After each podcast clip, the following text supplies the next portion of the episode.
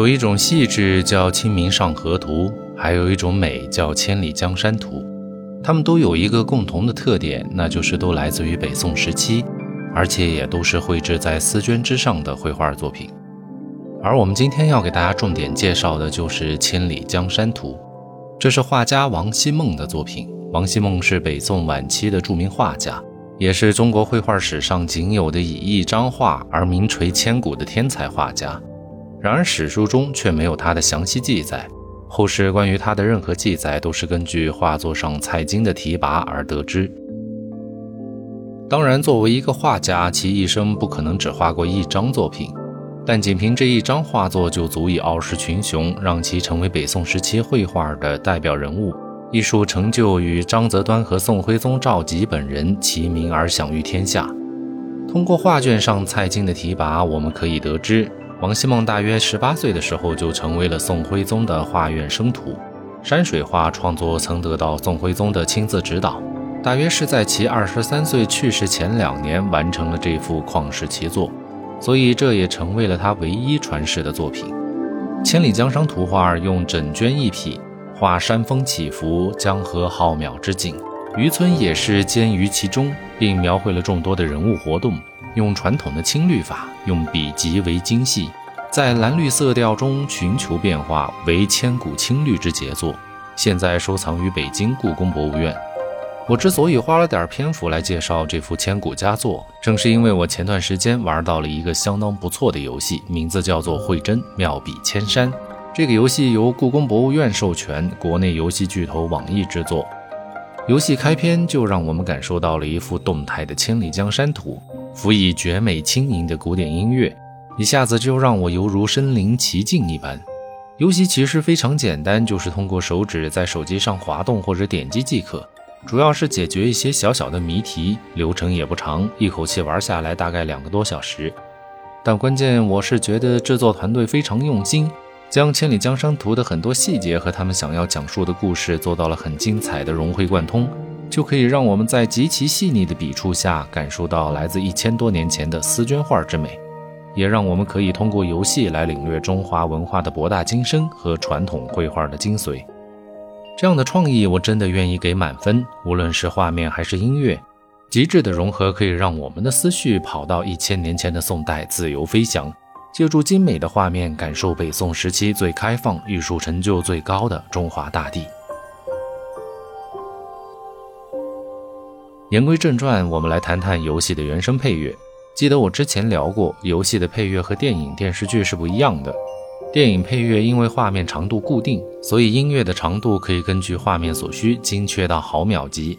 但游戏则不一样，每个玩家在游戏里停留的时间是完全不一致的。那在游戏里展示音乐，就需要表达意境和情绪的同时，也需要照顾到旋律本身的衔接。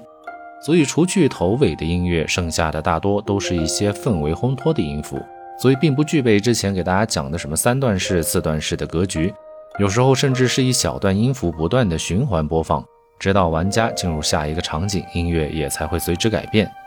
不过，这样的作品就没啥好听的吗？还真未必。今天我们要讲的这部《妙笔千山》，就是真正的用心之作。它的音符在古典气息很浓的同时，又通过和现代乐器配合的表现形式，让我们很容易去欣赏这种古典气质。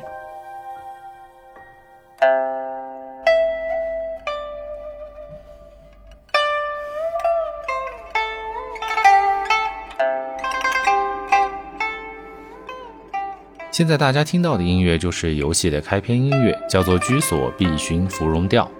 首先得原谅我不懂中国古典音乐，不知道此段旋律是否有出处，亦或者是游戏的原创音乐。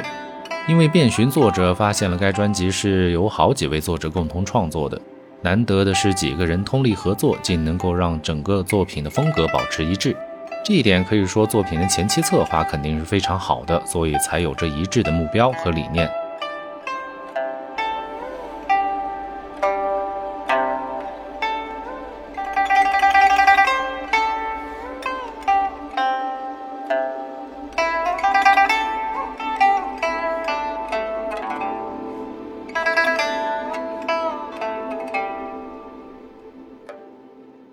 曲子开篇用琵琶弹出了一段非常写意的音符，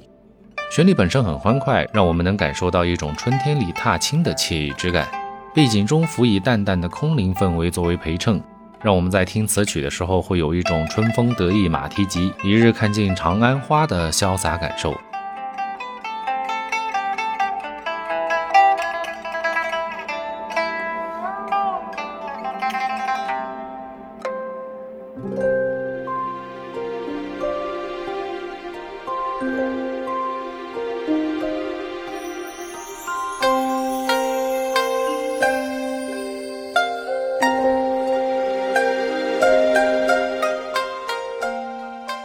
第二首《五月难觅知音》，曲子不长，一分四十秒，但将传统乐器琵琶、扬琴和电子音乐结合得非常完美。四三拍的旋律让主题中的五月概念迅速流转起来，让听者无不想跟随着节奏翩翩起舞。特别是在曲子中间部分加入的一小段打击乐，更是让整首曲子充满着动感和节奏。而且在那么短的时长里，愣是形成了一个完整的三段式，实属不易。当然，专辑中更多的音符就是我之前提到的氛围音乐，适合在玩过游戏之后再来单独聆听，回想着游戏中绝美的画面、动人的故事，脑海中就可以瞬间放飞自我，成就一段和古人思想上产生交集的佳话。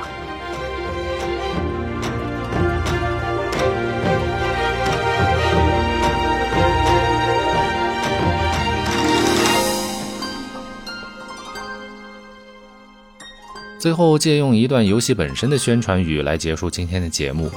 舟行碧波上，人在画中游。聆听古典雅韵的背景音乐，徜徉一卷卷绘真之中，看风烟俱净，天山共色，品奇峰异水，世间独绝，享古人志趣，悟画道真谛。